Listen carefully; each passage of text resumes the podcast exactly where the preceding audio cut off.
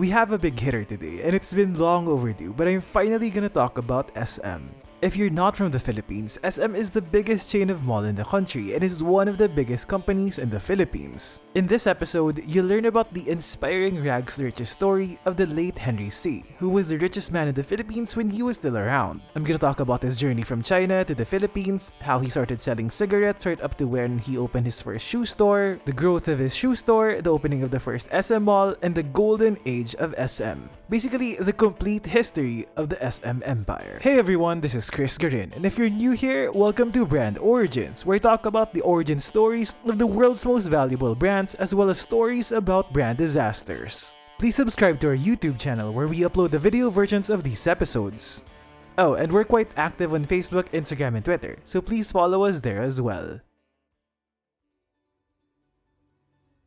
The SM story revolves around its founder, Henry Sy. And Henry Sy's journey begins in China. Henry Sy was born in Xiamen in Fujian, China. Henry Sy's family was incredibly poor at that time, and his father was running a shoe store in Manila. And everything he earns in Manila, he would send it back to support his family in China. Keen on helping his father out, Henry Sy decided to travel to the Philippines. What's amazing is, traveling from China to the Philippines meant that he had to do so by sea, and these trips were long and grueling. To paint the picture as to how frightening this must have been for the young Henry Sy, Henry Sy was only 12 years old, and he had to travel by himself. Plus, he didn't speak English or Tagalog. And remember that this was around 1936, so it's not like today where you travel and you arrive at another country where you can just book an Uber and check Google Maps so that you don't get lost. No, Henry Sy just had a ton of uncertainty ahead of him, and for a 12 year old, for him to brave something like that, that's quite impressive. I mean, he was 12 years old. When I was 12 years old, my, my biggest struggle was how to convince my parents to allow me to get a pet hamster. But I digress. As if this trip couldn't get any worse, Henry Sy actually experienced a bit of food poisoning during this journey. So Henry Sy only brought 10 cents with him, and he used this to buy bread, which wasn't really in its freshest state. As soon as Henry Sy arrived in the Philippines, his next objective was to head to his father's store. And since he didn't have any money left, he had to go there on foot, and it was a 3 kilometer walk. He just kept asking around for directions, but honestly, I'm not sure how he did that since he didn't speak English or Tagalog. When he did find his father's store, it was heartbreaking. Henry Sy just wept because he saw the situation that his father was in. He saw the state of his father's health, he saw how frail he was, and he saw how small the store was. The store was just around 2 square meters big, and that's where his father would sleep as well. But Henry knew exactly why he was there. He was there to help his father, and so he went to work. Every morning, he'd go with his father to Divisoria. That's where he and his dad went to to get the goods they'd sell for the day. During the day, Henry was the one calling out the customers, drawing them to the store. And as soon as his workday ended, since there was no space, the store's counter, where they put the goods they were selling, he would clear this counter and that's where he would sleep on. Eventually, they were able to earn enough for him to go to school, and he enrolled at the Anglo-Chinese school in Quiapo. Henry wanted to get ahead, and so he asked his teacher what he needed to do to graduate faster. He told him that he needed to reach a grade of 90, and Henry, determined as always, he finished grade school in 5 years and as a valedictorian. Henry was motivated to get ahead, eager to have a better life, and he did what he could. But then, sadly, some things are just out of our control. Around this time, World War II broke out, and the Japanese invasion of the Philippines began. Japanese occupation of the Philippines began in 1941 and ended in 1945. Manila was the second most damaged city in the world. And when the Americans were bombing the Ayala Bridge, Henry was injured by shrapnel but he'd make a quick recovery. However, the war did deal a crushing blow to their stores, which were completely destroyed. But now the war was over, and despite the crushing blow to his morale, Henry Sy knew that this was his chance to rebuild. So he gathered all his savings, which were a couple hundred pesos, and started buying packs of cigarettes from American soldiers. He would then sell these around Plaza Miranda and make a profit of 1 peso per pack. Aside from this, he was also selling scrap metal and just about anything he could get his hands on. This racket did well, enough for him to rent a small space in Calle Carriedo. The store was bigger, but it was pretty much the same setup where he'd sleep on the counters after store hours. So you know what they say about hard work and luck? If you work hard, luck meets you halfway. Well, hard work brought Henry Sy to this point where he now owns this small store, and luck was about to meet him halfway.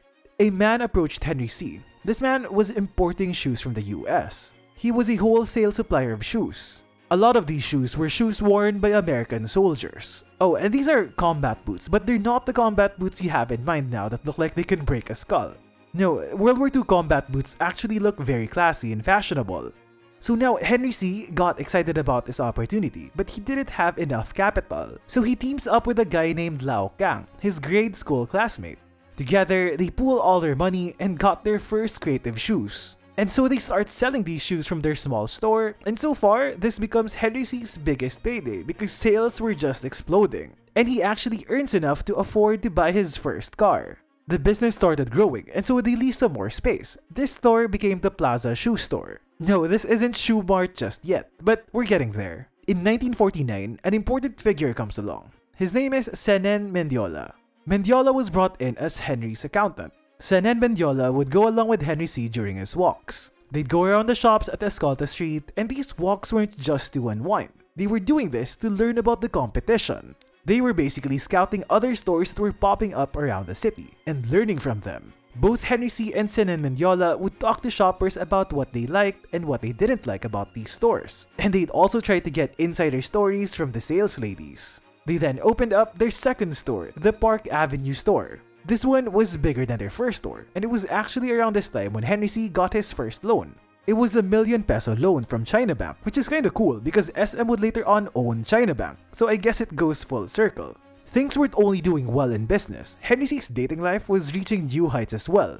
On March 30, 1950, Henry Sy married Felicidad Tan at the San Miguel Church. Henry met Felicidad when she was 16, and she was a shoelace vendor, and her dad was actually also running his own shoe store. But then that store would end up closing because of Shoe Mart's dominance later on. When Henry was around 28 years old, he started studying commerce in the Far Eastern University, but then he only ended up finishing two years because there was just too much work to be done running his stores. Around 1954, Henry Sy and his first business partner, Lao Kang, decided to dissolve their partnership. I'm not sure why they did that, but they both split up the branches their enterprise owned. Henry wasn't satisfied with what his shoe store was able to achieve. He wanted to learn more about how to take things to the next level. And so in 1955, he took a trip to the US. Initially, the goal of this trip was just to get more suppliers in America. But while he was there, he started taking notes on how the customer shopping experience was in the US. Because over there, malls were on the rise, so he would go to these malls and he would start studying chains like Macy's, Sears, and JCPenney. These three were department stores that were doing really well in the US. After America, Henry traveled to Europe to learn about the latest fashion trends. During this whole trip, he was taking photos of how the stores were set up, how their ad posters looked like, how their staff were dressed, noting down what they had that the shops in Manila have yet to have. It was at this point when his vision became clearer and clearer. Going back to the Philippines, his goal was set to set up a chain of 50 or more shoe stores. And so in 1958, he partnered up with Francisco Chong and ran a store called the Tiger Bazaar which they would later rebrand into Shoe Mart. Completely wiped out competitors. Henry Sy applied everything he learned from his trips in the US and Europe. Shoe was one of the first stores to be air conditioned, and the primary reason was so that customers would feel like they are in America. Plus, cooler rooms meant that people could shop longer, enjoy being at the store, and feel comfortable as they went around. Henry Sy also noticed that in the US, the sales ladies were generally attractive and drew similarities to the beautiful airline stewardesses. And so, he hired and trained women that did the same. And another thing that was considered as innovative at that time was that at Shoe there was fixed pricing. Normally, at that time, you could haggle down prices and negotiate for a better price, and if you're not good at negotiating, you could end up feeling bad about not getting a better deal. But at Shoe Mart, the prices were fixed, and so you didn't have to worry about haggling. Basically, all these tactics resulted in a superior customer shopping experience, and happy customers bring in more sales. And not long after, Henry Sy opened a second Shoe Mart branch. Despite the success of the two Shoe Mart branches, Sy was already on the lookout for new opportunities. And there's this one particular area that he was feeling really good about the city of Makati. The Makati area used to be where the Nielsen airport was, but plans were already set to convert the runways into roads and to turn it into a major business district. Manila was getting congested, and Henry Sy knew this. He knew that at some point, new centers will start to develop, and Makati was one of them.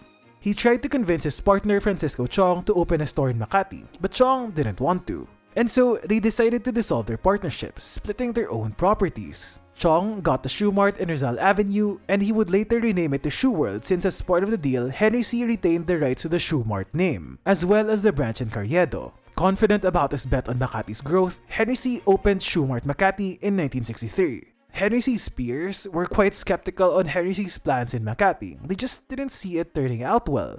And they were indeed right, in the beginning, because Makati didn't necessarily become the country's hotspot overnight. Development takes years, so all Shoe Mart had to do was to make it through. And that's why when Shoe Mart Makati was opened, the whole family was now involved in running the business. Henry Sy. and Felicidad Tan had six children Teresita, Elizabeth, Henry Jr., Hans, Herbert, and Harley. The two girls would man the counters, and the guys would help manage the stocks at the back at the warehouse area. It's also cool to know that the family only owned one car, and so they had to cram themselves in one car together as they drove back home at the end of a tiring workday. Other Shoe Mart branches were opening as they were growing Shoe Mart Makati. Shoe Mart Cubao opened in 1967 and the Manila Royal Hotel Shoe Mart in 1969. But with Shoe Mart Makati, Sy decided to switch things up a bit. Instead of selling only shoes, he added more products. This essentially turned it into a department store, the same model as the Macy's and JC Penney brands in the US. Because of the switch from a shoe store to an everything store, in 1975, Shoe rebranded to SM. Switching from shoes to selling everything was a big move for Henry Sy, but he made a couple more major moves in this period. It was around 1975 when Henry Sy acquired ACME, a small bank with two branches, for 5 million pesos. The small bank would later on become BDO, the biggest bank in the Philippines in terms of assets. He also doubled down on his bet on Makati when he started putting up buildings on the lands he leased out in the Makati area. He turned these buildings into rental properties. And with that, Henry Sy has positioned himself for growth, and boy did growth come. All these properties were in the present-day Makati Central Business District, the present-day financial capital of the Philippines. SM Makati was the company's flagship store. To many, this would have been it. This would have been the peak of Henry Sy's career. But to Henry Sy, this was just a testing ground, and his experiment proved that Filipinos were hungry for more places like SM Makati. The country didn't have the malls that America had yet, and Americans were going crazy about their malls there. And the success of SM Makati proved that us Filipinos, we wanted the same thing. And now Henry Sy could just imagine what would happen if he built the first super malls here. This is when he first comes up with plans to build a super mall, a multi-level mall with hundreds of stores with all the brands from around the world where you could get everything you needed all in one place. And so he saw the potential of this area at the junction between EDSA and North Avenue. He saw that if a mall was put up there, it would be the place where commuters would go for the last stop shopping before they headed home. But Henry Sy was faced with a daunting mix of challenges. This area was a swampland and it'll be difficult to build on. Plus, this was around the last few years of dictator former President Ferdinand Marcos, just right before the height of the EDSA revolution. So investors were fleeing the country because of the economic stagnation of the Philippines and the uncertainty of the business landscape where interest rates were as high as 45%.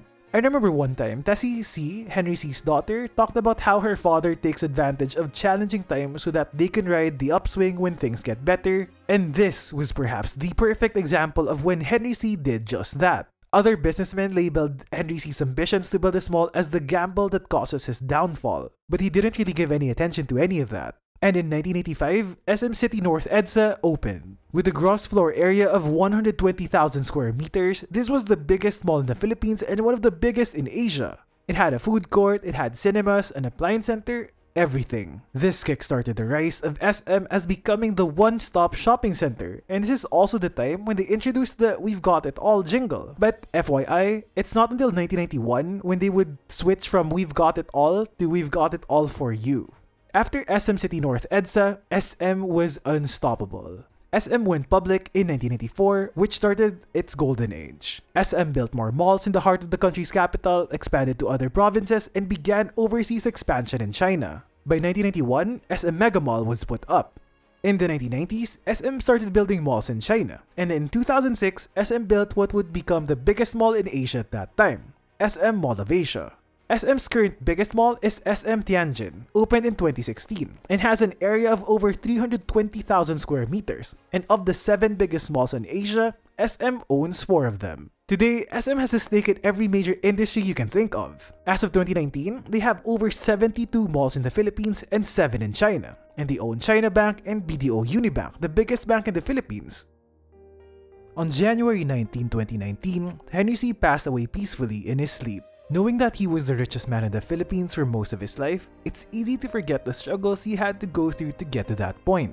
Henry Sy has always said that everything he has achieved did not happen overnight. Never forget that the man who was worth $19 billion was once a hungry kid, with 10 cents with him, alone in a ship, afraid but determined to work hard in the face of uncertainty.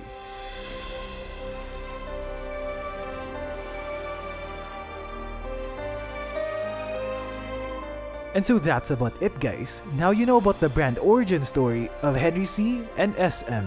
If you like this episode, you might also enjoy our episode about the Ayala Corporation and about the history of Mercury Drug. Don't forget to subscribe to our YouTube channel where we upload the video versions of these episodes. And don't forget to tell your friends about Brand Origins. This video is made by Partizan. Visit partizanbrands.com. Until the next episode, this is Chris Garin.